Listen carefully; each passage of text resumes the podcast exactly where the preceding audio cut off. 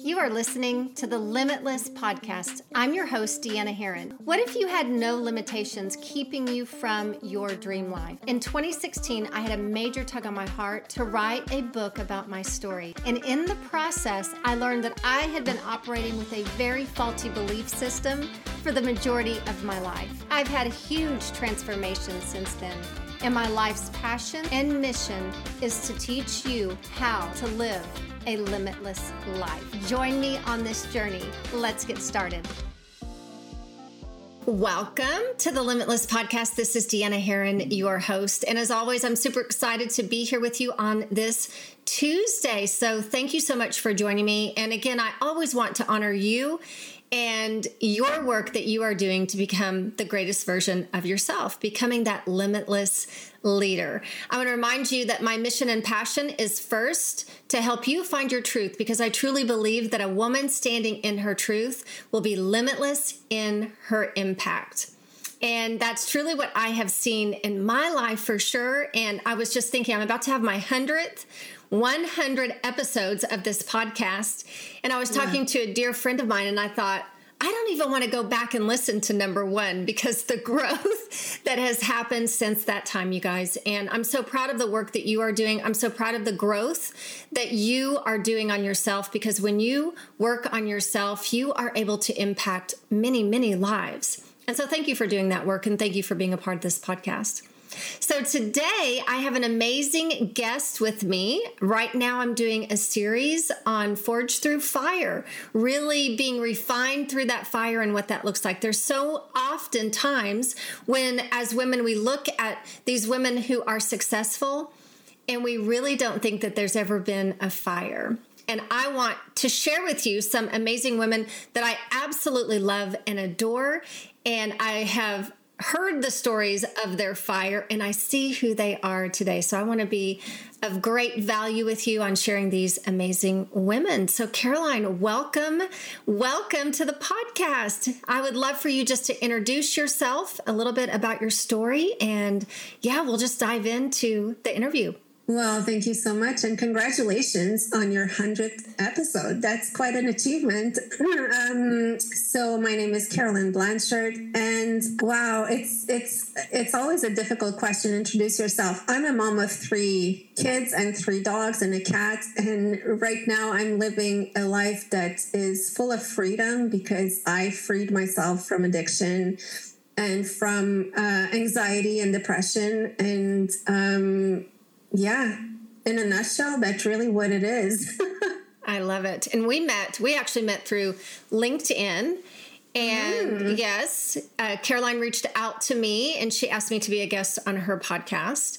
And we met mm-hmm. through that. And there are so many similarities that we have. It was like our souls totally needed to connect. And I'm so grateful for that connection that we have. But you are not telling the whole story because I know you are a best selling author. Yes. A few times. A few times. I wrote the foreword to one of my books. Yes. Thanks. I would love for you to share what those books are to everyone so they can read well, them. Yeah, they're really in two different categories. So I'm I'm I did a few anthologies about powerful women in network marketing. I've been in network marketing for about 10 years now. I absolutely love this industry and I really wanted to uh, you know make it shine and show it for what it really is and not just for what people think it is. So it's books that really educate about the industry but also share uh, you know each book has about 20 women because the last one at 22 it was in 2022 um, but it's really uh, top top leaders that went to the top of their companies sharing their journey like how they got into network marketing why they got into network marketing. And uh, right there there's quite a few different scenarios that you know you wouldn't expect. And um, and also what was their journey um, to the top? Because um, you know, it's not a straight line. It's never a straight line. It is a roller coaster. It is being an entrepreneur, but it's a different kind of entrepreneur. It's not a conventional one, uh, but it's it's very challenging. Um, and you know, a lot of people make it to the top. Well, five percent of everyone who's you know trying make it to the very top of their company. So that's what I wanted to show. I wanted to show that uh, break the taboos about this industry and also show that uh, you know it is work and it is a real business. It's just you have to treat it as a business. And it changed the life of the lives of so many people i know. And uh, so yeah these powerful women share their three top secrets their three top tips hmm. um, that brought them to the top basically. Um, so yeah it's it's book that books that are inspiring and um, also educational for people in network marketing, but also for people just to get to know the industry. And it's through personal stories. So for me, that's what talks to me the most. Is it's when I can relate to a story. Um, and then the other book that I published that uh, you wrote the forward to mm-hmm. is another kind of anthology. Uh, as I was doing the ones for powerful women, I'm a big proponent of uh, sobriety. Uh, I'm in recovery. I've been in recovery for almost 10 years. It's going to be 10 years in October this year. Um, and I don't know. I was just in bed one night and it just clicked that I needed to write a book on sobriety and have people share their stories. Because again, you know, um, a lot of different people are going through it differently, and there's not one right way to uh, to go through re- recovery or to consider recovery or to uh, you know, I want to say try it because some people try it and fail a few times, but um, and end up being successful. So that's the stories that I wanted to bring. So um, what's super interesting is that at first I didn't know exactly how many people would be in. I just approached some people that I really admired, and at some point we were 18, and um, and it's a very cathartic experience to write a chapter like that because you have to go back to also the years that were not that great, you know? And a lot of people in recovery are not necessarily proud of what happened in the past. So it was difficult chapters to write, but in the end, and at first it was supposed to be only women. But then I met this uh, boy, I say boy because he's 25, but uh, he started his recovery when he was um, 19. And I thought, you know what? This is a generation that I need to show as well. So it ended up being a book of men and women.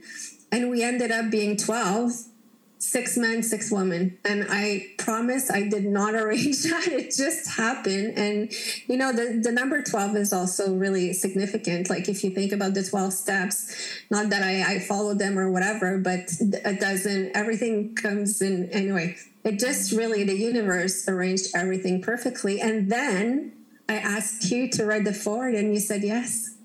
Yes, and I was so so honored to do that because that's another commonality that we have. We have a commonality in network marketing and we have a commonality in sobriety. And I love that you share that in your book everybody has a different story when it comes to sobriety. And I think that's something that is so misunderstood in society today that people who have issues with alcohol, it always looks the same.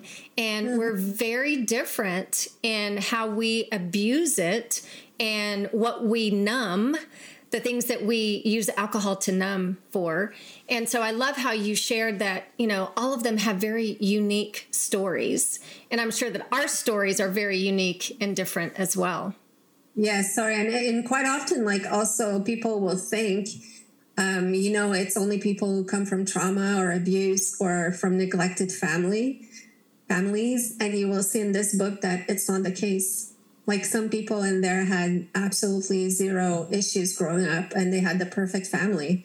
So um, you're right. We have a lot of judgments, but addiction doesn't discriminate, and it's for all ages, genders, yeah, everyone. Exactly. So I would love if you are willing, I would love for you to share your story of mm. of you know your addiction and um, just whatever you feel led we would love to hear because you know I, I, want women to see not everyone's going to ha- going to have an addiction with alcohol not everyone is going to have a struggle with alcohol but we all struggle in some way and just the fight through the struggle is the most amazing piece, but I want women to really understand, you know, your struggle could be food, your struggle could be gambling, your struggle could be um, shopping, your struggle could be something different, but we all have one. and there's a journey out of that fire. And so I would love to hear your story. Yeah, and you know, I like that you said that because addiction, we always go to alcohol and drugs, but there's so many different type of addictions, and um, you have to be careful and be aware of you know your actions because when you fall into any addictions, it's not healthy. Um, but in a nutshell, um, I had a good childhood. My parents divorced. I was nine months old. I was raised by my mom and my sister. Unfortunately, when I was five, I was sexually abused. And that, I think, really um, threw a spin in my life that I felt unworthy. Um, I felt like my body was worth nothing. Um, you know, I felt like I didn't belong here. So I grew up with this um, this consistent feeling of not belonging anywhere. Um, so looking for myself in any group that I would join at school, at you know, name it, everywhere, I always felt like I didn't belong there. Um, and that is, it took me years to find out, but it was really, it's ingrained in me, and it's something that comes from, you know, much much deeper than than just addiction. So I had to work through that, and I will talk a bit about that in a minute. But um, my def- defense mechanism was really to be funny. And, you know, I was always, my mom always called me so cute. And that's what I was referred to, like so cute, which for me was a curse because it also brought me abuse. So, um, I, I struggled. I grew up in a duality of like being told compliments and for me i didn't want to hear those compliments because those compliments had brought me some bad. And at the same time i was trying to be not trying i think i am i think that i am funny but i it was it, i always made a point to use humor and make people laugh even though i was so shy within. So it was always like a duality almost like two people inside of me. Um, but I learned to wear a mask basically and and really dissociate from what was happening to me. Mm-hmm. Um, and you know, 40 years ago, even a bit more, you didn't talk about these things, mm-hmm. uh, and it was not in the open at all. So it was not something we would heard in school, here in school, or whatever. So I learned to wear a mask and to always be like the sweet Caroline that would smile and be happy and um, no one ever realized that I had issues. And I started drinking. It was the first time I was 11, the first time that I got drunk. Um, it was at my aunt's wedding, and my older siblings were giving me white wine, thinking it was so funny because I was funny. Clearly, I was getting drunk. So, but I did discover a feeling in there that I was just like, oh my gosh, you know, for those few hours, I didn't feel. I was numb. And it was something new for me because, as far as I could remember, it was hurting inside. Um, so it's a feeling that I started chasing. And although I had a really good mom that looked after me, I was really, really good at hiding stuff and telling stories. And uh, so I started drinking on my own. I was 12 um, you know, I wasn't regular at first. It wasn't like every day, but it was every single time an opportunity would would arise, I would, and that brought me to have like to be the funniest one, the wildest one, because I was partying young, and then I become the I became the party girl that was invited to all parties, and I closed all parties. but um, you know, it was always seen as fun, but inside of me, I was really hiding like all the pain that there was. Mm. I was only feeling good when I was drunk because I was numb. And unfortunately, you know, when you're, I will say teenagers like 16, 17, 18, it's cool to party actually. And um, so you're almost encouraged to do it instead of being told how damaging it is for your brain and for your mental health and all of this. So I think that, you know, in the meantime, I just kept on going into a very mild depression. Mm-hmm. But I was so good at wearing my mask and achieving, like in school, I was super good. I got into the schools that I wanted to. I always achieved what I, uh, you know, what I, I wanted to achieve.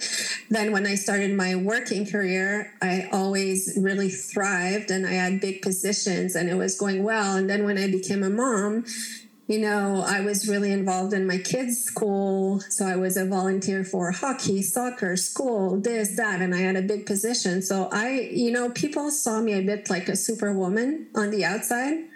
And, you know, I was uh, married, had the dogs, rescues, almost like looked like the perfect life on the outside. But on the inside, everything was crumbling. I feel like it was a, a big house of cards that I've built when I was young, and I just watched it crumble year after year after year. And you get to a point where the only thing you know to do is, you know, if I talked to my um, doctor, she was like, well, let's prescribe you antidepressant. Mm-hmm. And I was like, well, I don't want to take pills. I'm against pills. So instead, I was drinking, which is not better, by the way. Um, you know, and I hear that quite often, like, oh, I don't want to take medication, but then people self medicate. And yeah, that was my term, my perfect term. I self medicated for all those years um, to the point where uh, my dad passed, and it was, for me, it was a traumatic event. And I had a hard time um, dealing with it. So I had a hard time sleeping, and I went to see my doctor, and she prescribed me sleeping pills. And you know it's legal. So it's legal. It's prescribed from your doctor. So i thought everything was safe and i didn't even google it. I didn't do my research and that's on me. But it was addictive. And uh, you know afterwards when i did my research it was like don't take that more than two to three weeks. It's addictive. I took them for a year and a half. And at the end like i had to take three to four sleeping pills a night to sleep so um, one day I don't know what happened. I had no intention to to die because I adore my kids and plus I'm a bit of a control freak. So if ever that was my plan, you know, everything would be set before I go. But I just thought, you know, I'm gonna take one extra sleeping pill because I really need to just numb it a bit because I was in in my pain was so sharp that day. I had a hard time breathing. My anxiety was at its all super high. I was the production manager for a big organization, and I just at twelve I couldn't take it anymore, and I said I'll go home. Um, and yeah, I just took a pill and then another one, and then I started drinking with it, and then forgot did I take one or did I not take one? So I took another one. Long story short, I took the whole bottle and ended up having a big overdose and uh, you know being in the ICU, which uh, for me that was probably you know my big moment of it's time to do something. But I have to say that before that happened, I knew I had a drinking problem and I did reach out to a rehab. But because I was so you know, when she was asking me, What are your problems? I could explain them very logically and I could tell her, uh, you know, yes, sometimes I have dark ideas, or sometimes I'm sick of it and I don't want to keep on going. But I was so poised and calm and logical in in my conversation with her that she put me as not a, a threat to herself. So I went on the waiting list, um, and I was on the waiting list for six months. But and the thing is, also people around me I would say, no, I'm drinking too much. And everyone would tell me, no, Caroline, you don't have a problem. You're doing fine. Like, look at your life. Everything's great. Because I never missed deadlines. I never, you know, missed my responsibilities or whatever. I was never drunk. I was never the, the drunk one that you're like, oh my gosh, there she is again.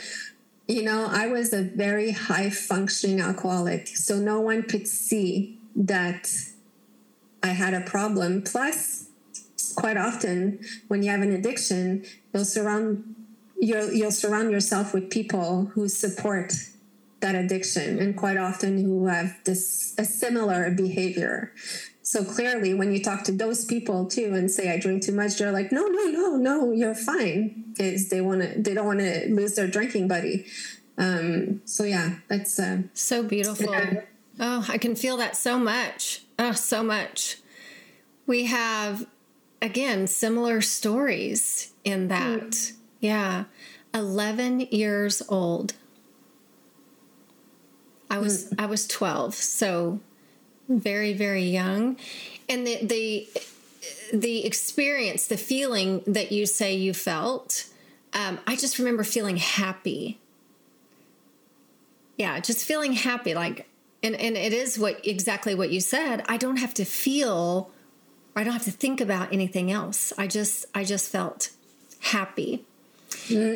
so, um, in that defining moment for you, what what was it that you did to really dive into the healing piece of your story? Well, to be honest, it's not in that defining moment that uh, I did it because when my husband brought me to the hospital, which was a very normal thing to do, I wasn't overdosing.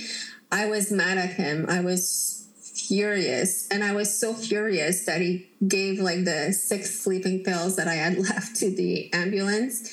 Um, so when I came back home, I was, it was almost out of revenge. I wanted to drink again, which I did. And then I realized, you know what, doesn't make sense. So, and actually, the universe really worked well. A few days after, no, two or three weeks after, the rehab center called me and um, they said, We have a place, but it's um, outpatient. So it was during the day so it was nine to three every day. I had to go back and forth, which for me was the ideal because I didn't want to leave my kids. Mm-hmm. So I would drop them off at school, go to my rehab, pick them up at, from school. So it, it really worked out perfectly. And I have to say that when I walked in there, I was walking thinking, okay, I'm going to do it because I need to do it because clearly that's where I am now. But I'm clearly not as messed up as everyone there. And um, I don't need help as much. You know, I still have a good life, but I'll go, I'll, I'll show that I'm making a point to be better.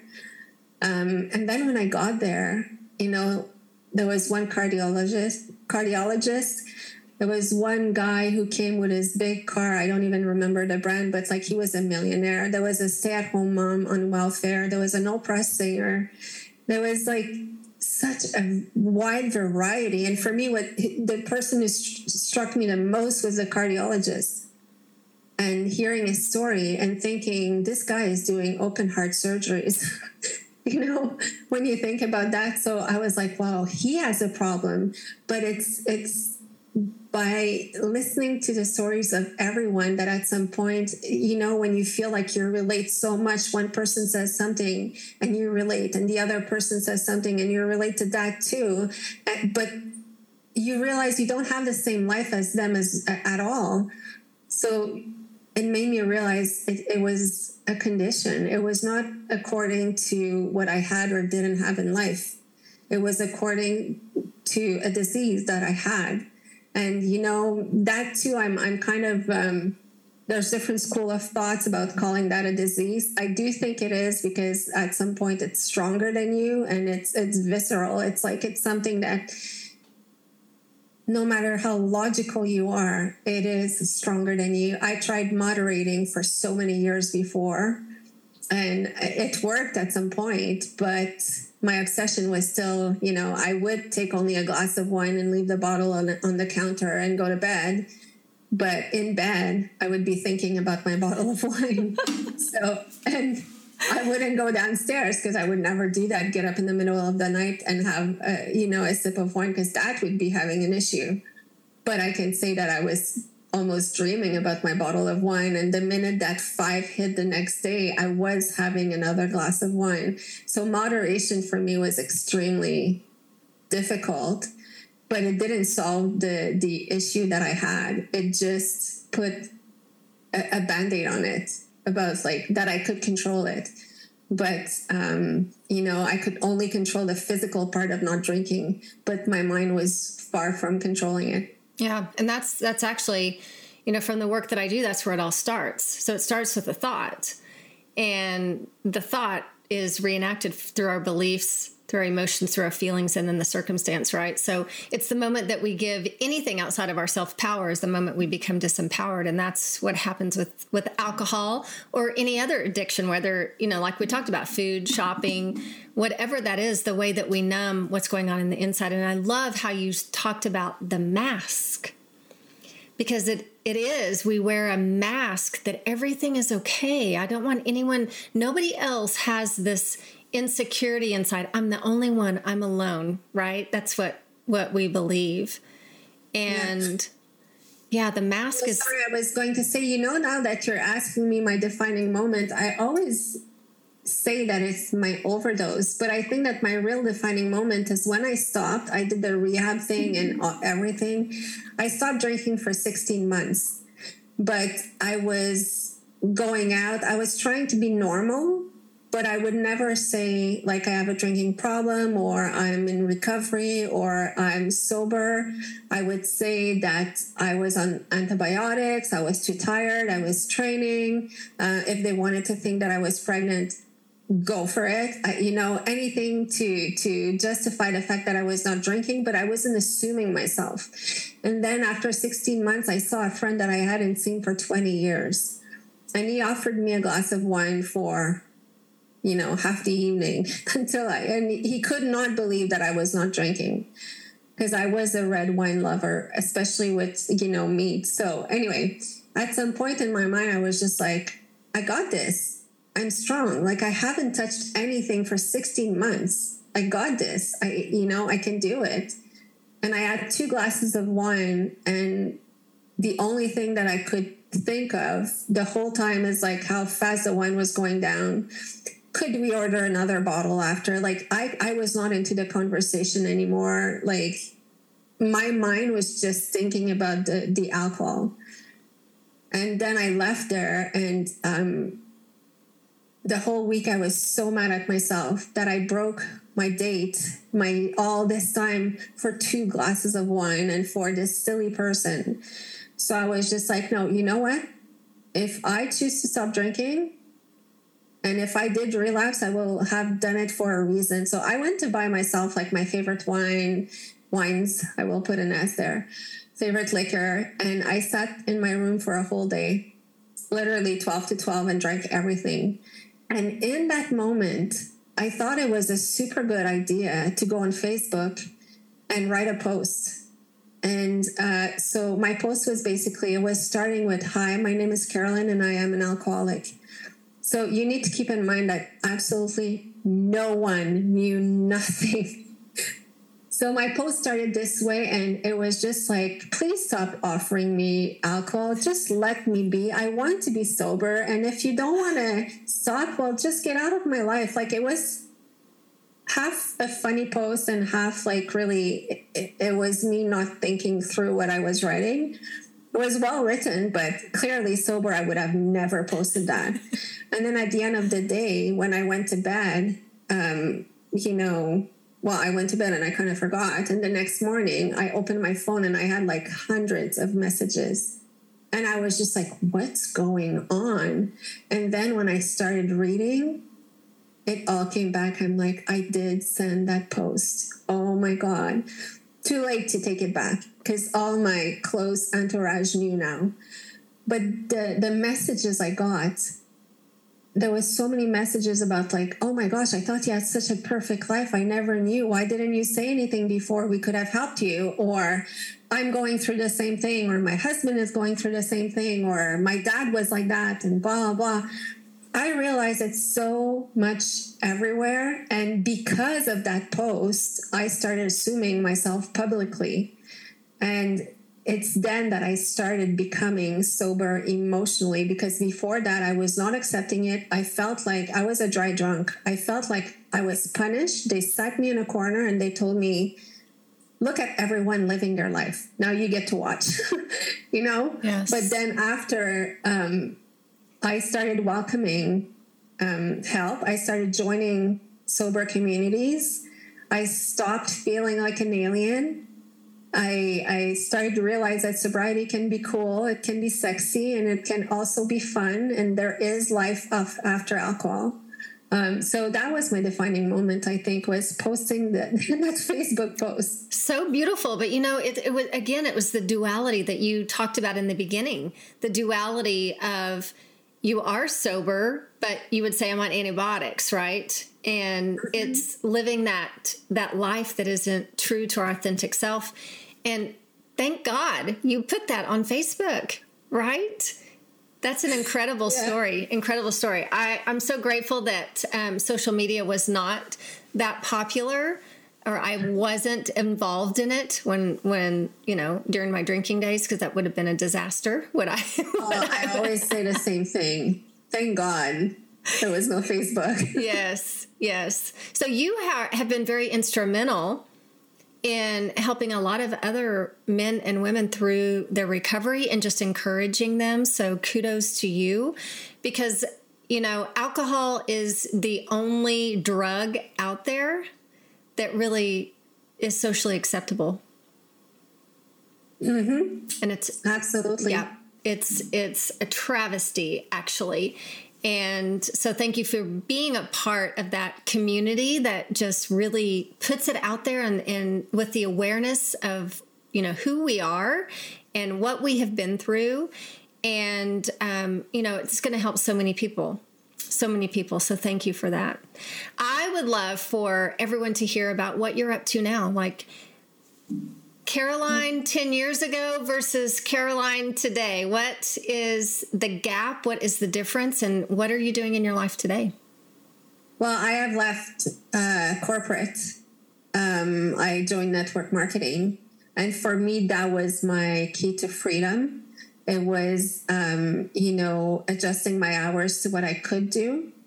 Because also, there's a reality is that at the end, I was, um, you know, when someone calls someone a superwoman, it should not be viewed as a compliment. It should be viewed as a big red flag of someone running into the burnout. And unfortunately, it's viewed as compliments for our society. You know, when we're like, oh, I'm busy, I'm busy, I'm so busy. Um, for me now, I don't see that anymore as a wow, you're cool. I see that as okay, well, do you need help? Because I can help you manage better. Mm-hmm. but uh, so, yeah, I, I entered network marketing. It really uh, allowed me to manage my life better. And then I, when I was stronger, um, emotionally and physically, I started adding projects, and now I just added a bunch of projects, and I just keep on developing new projects. I have, well, the books for powerful women. I have the book on sobriety.